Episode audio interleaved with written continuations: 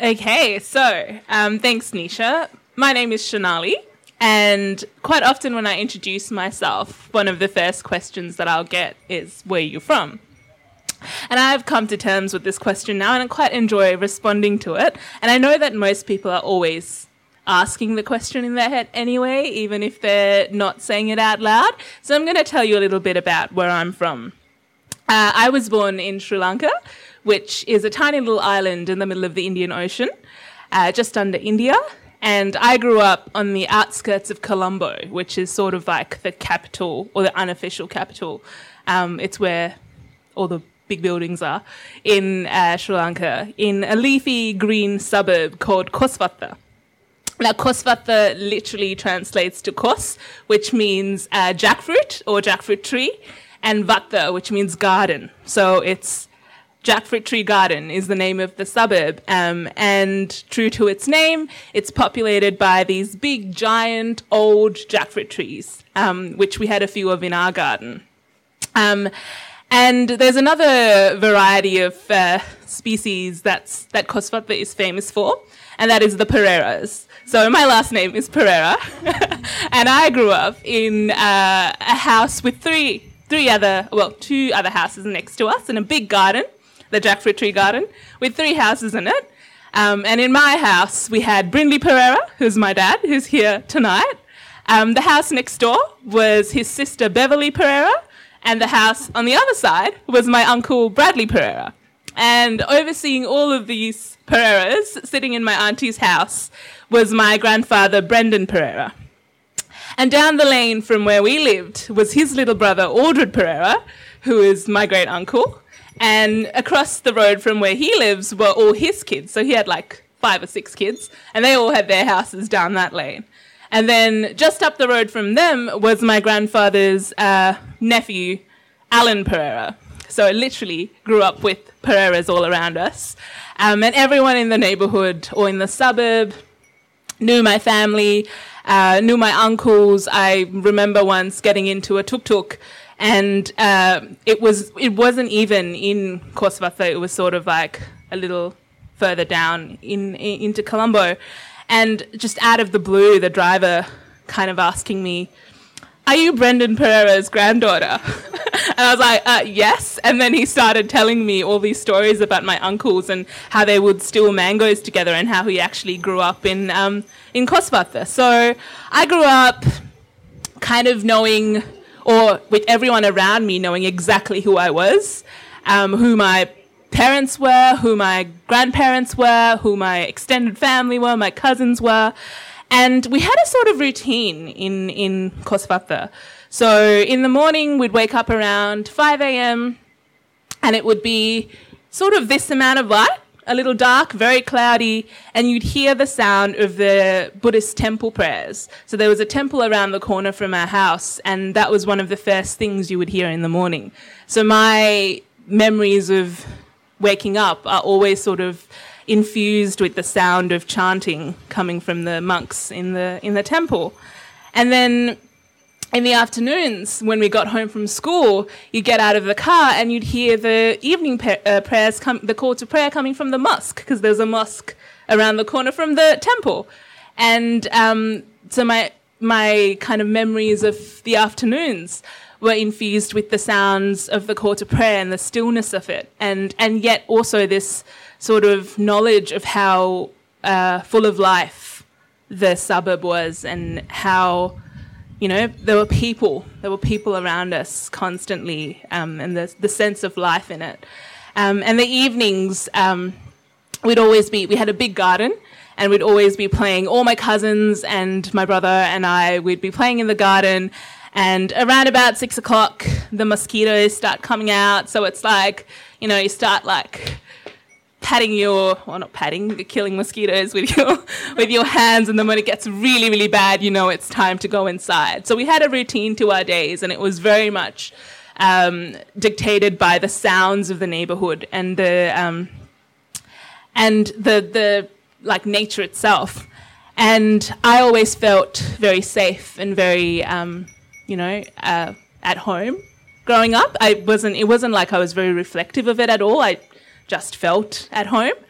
Um, but outside of our little bubble of safety in Kosvatha, there was a 30 year civil war raging in Sri Lanka.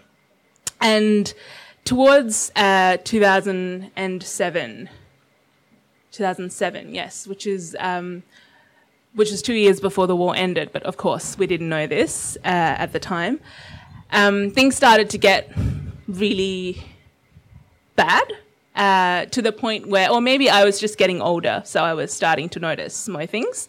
Because I was born, so I was born in 1994, right in the middle of the war, and the political kind of commentary about the war, um, you know, going past checkpoints, um, all of that stuff was very much a part of my life. It was very normal, so it wasn't anything out of the usual.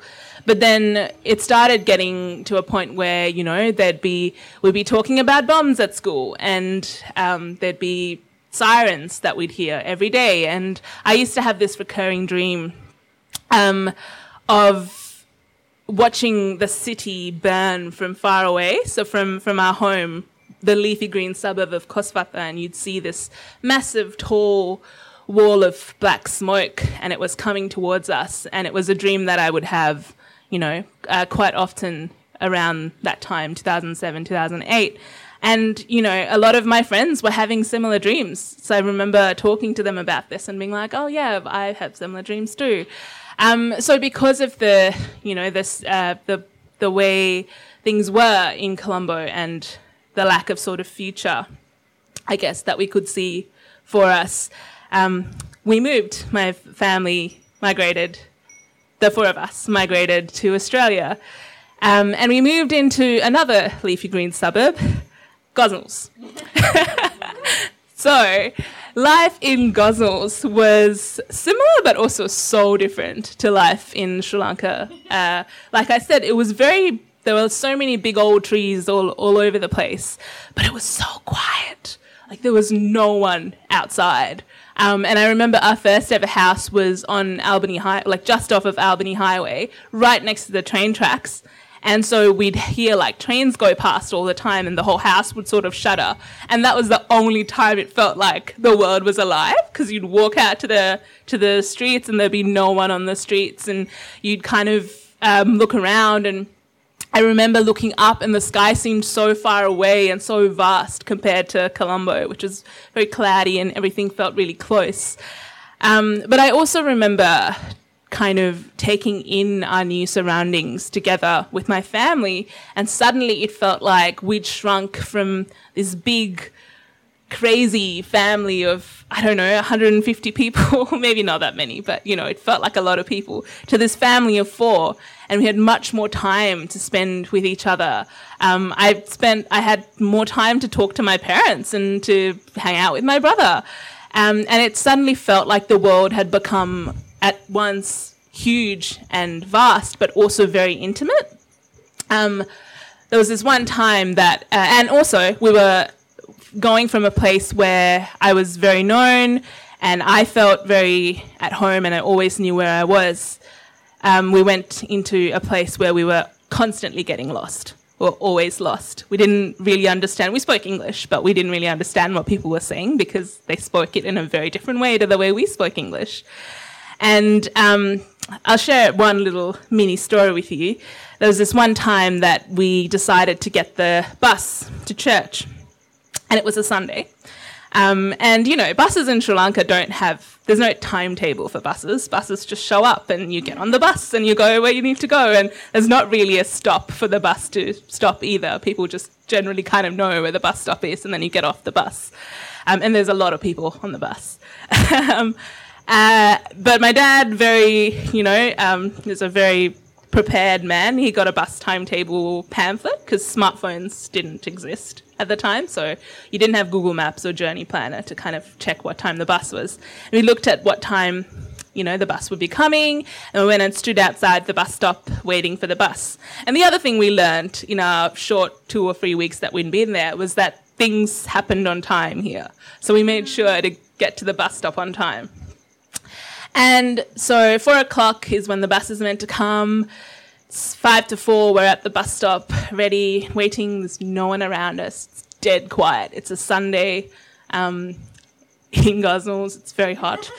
Uh, and four o'clock, and the bus is still not here. And we're like, okay, um, you know, maybe buses are late sometimes in Australia. Maybe buses are late on Sundays. So we're like, okay, we'll wait a little longer. Um, 10 minutes go by, and the bus is still not here. So then dad looks at the timetable once again, and we realize that the timetable we'd been looking at was a Monday to Friday timetable. And actually, our route didn't run at all on Sundays. So there was no bus coming. But then we were like, oh, the church is only, it was like a five minute drive away the last time our auntie took us there. So we'll just walk to church. It's not that far. Um, in Sri Lanka, when you drive for five minutes, you'll probably get like one kilometre in Colombo because you drive at like 40 kilometres per hour. In uh, on Albany Highway, the speed limit's 70 kilometers per hour or something around that. So it was not a kilometer away. we ended up walking for like two hours. taking in the sights of beautiful Gosnells, um, which, you know, was actually quite fun. Like, I remember it very fondly. We got to church as Mass was ending, so we turned around and we walked back. Um, we didn't actually make it on time. Um, but yeah, it was a sense of constantly getting lost and constantly looking for uh, who I am or where I fit in, very similar to, you know, what you were talking about at school. And over time, as I started to get a little bit used to being here, it started to get less, um, it started to get more stressful trying to figure out because it was constantly being asked, where are you from? Where do you fit in? Where do I put you? Like, where do I box you in? Um, and this question of where are you from really annoyed me. And uh, I remember getting through high school, graduating high school, and feeling like I really did not belong here. Um, and so at age 21, I decided I wanted to go back. I wanted to move back to Sri Lanka. And um, I, it had been like six months since I graduated university, packed my bags, and I moved back home. Um, and this time I was by myself. So I didn't have but I still lived. I, we I went back to my childhood home, which was still there, and I still had the army of family around me. But I was very much there as an adult. I was working, um, so I was going outside of you know the little bubble that I'd grown up in. I was walking the streets of Colombo. I was getting buses in Colombo, um, and it was like I was rediscovering my childhood city. Uh, you know, for the first time because I had never really experienced it as a kid.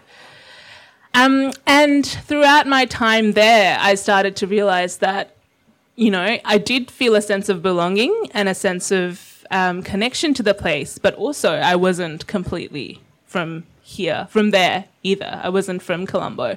Um, there were things that w- would surprise me. My uh, I had to speak Sinhalese. I could speak Sinhalese because we'd always spoken it at home, but I had to speak Sinhalese um, as a journalist and working at a newspaper. And I realized how childish my Sinhalese was and how I wasn't really able to communicate as an adult in Sinhalese. So people would kind of look at me a little strangely, like, why are you speaking like a child? You're not a child. Um, so, you know, all of these little realizations started to make me feel like I didn't quite belong there either. Um, but I loved, I loved my gap year there, and it was an amazing year of working. Uh, and the war had ended in 2009, so a year after we'd moved here, and you know, there were still obviously lots of issues. There still is and are issues in um, Sri Lanka that the aftermath of wars tend to go for centuries. Um, you would argue that Australia is still experiencing the aftermath of, you know, a very, very severe uh, genocide and war that happened here.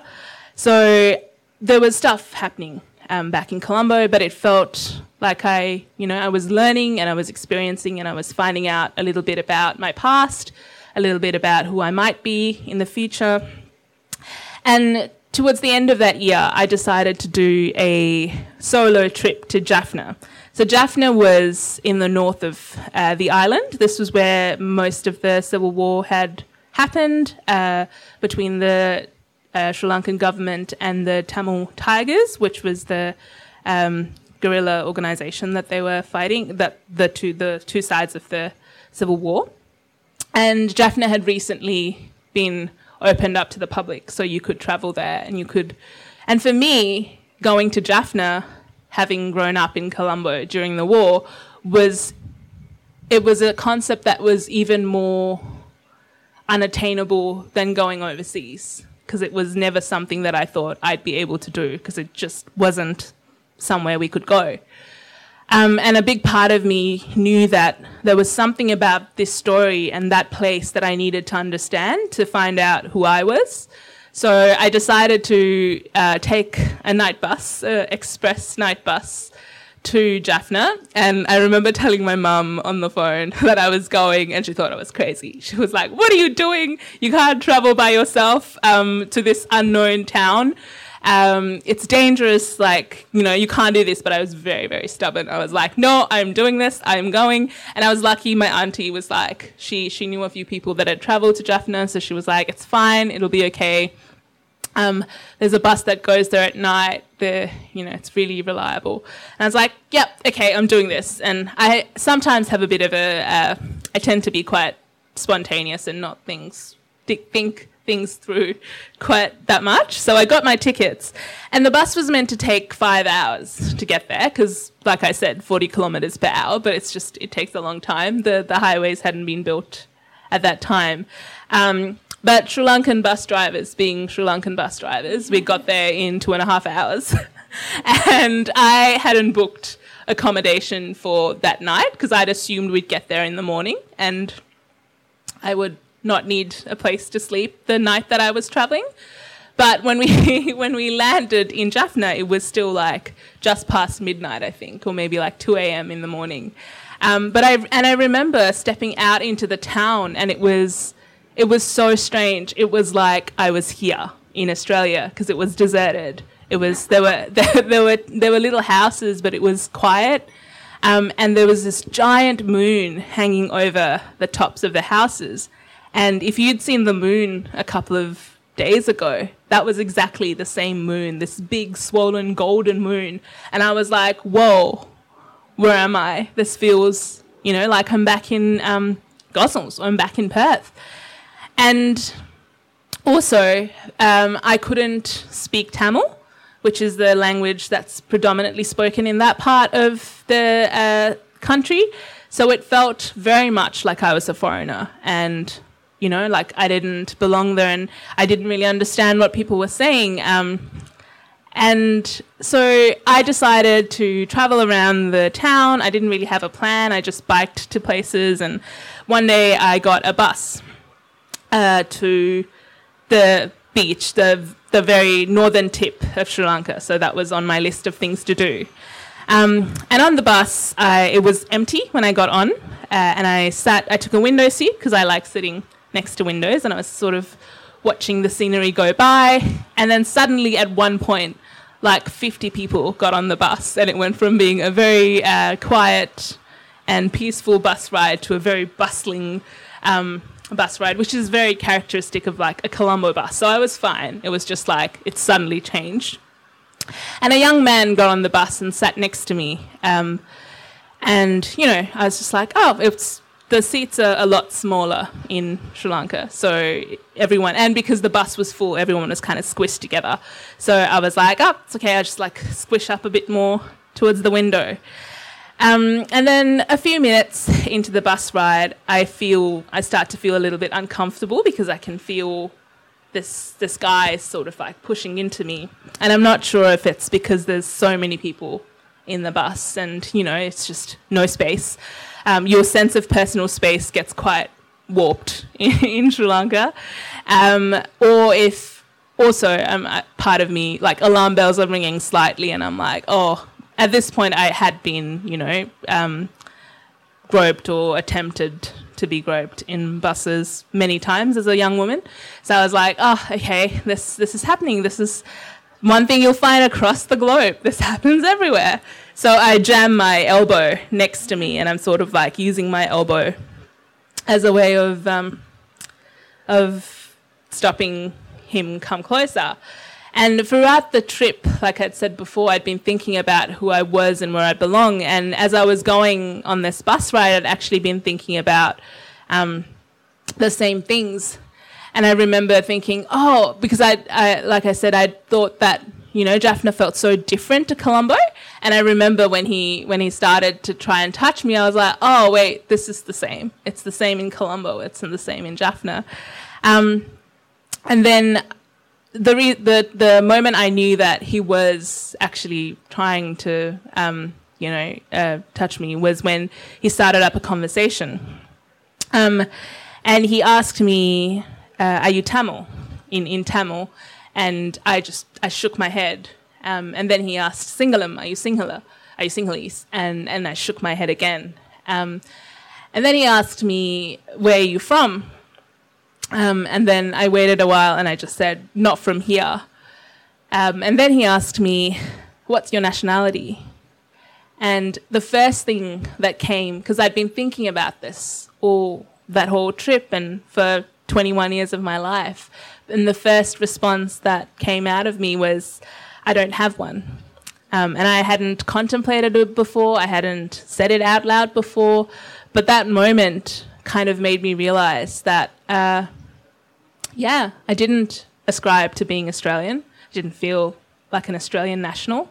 And I didn't ascribe to being Sri Lankan anymore because there were so many um, problems with the way that narrative of nationality has been shaped. And uh, I don't feel that's, that's not the full truth of who I am and what I represent either. Um, and it really changed the way I thought about belonging and it changed the way I ask questions about where I'm, where I'm from. Um, and the reason I share this story with you is that to say that for me, it matters less now where I'm from or where I fit in, because now the question has become how do I, how, um, how my identity is formed. So quite similar to what you were talking about, Zena. It's um, it's not where I'm from, but how do I belong? Um, and that's the question that I've been carrying with me for the last five years since that trip, um, and finding and found so many more ways of relating and belonging to this place, realizing that the moon looks the same here as it does in Jaffna, and um, the earth is connected and the oceans are connected, and um, that's how I belong. Thank you. Yay.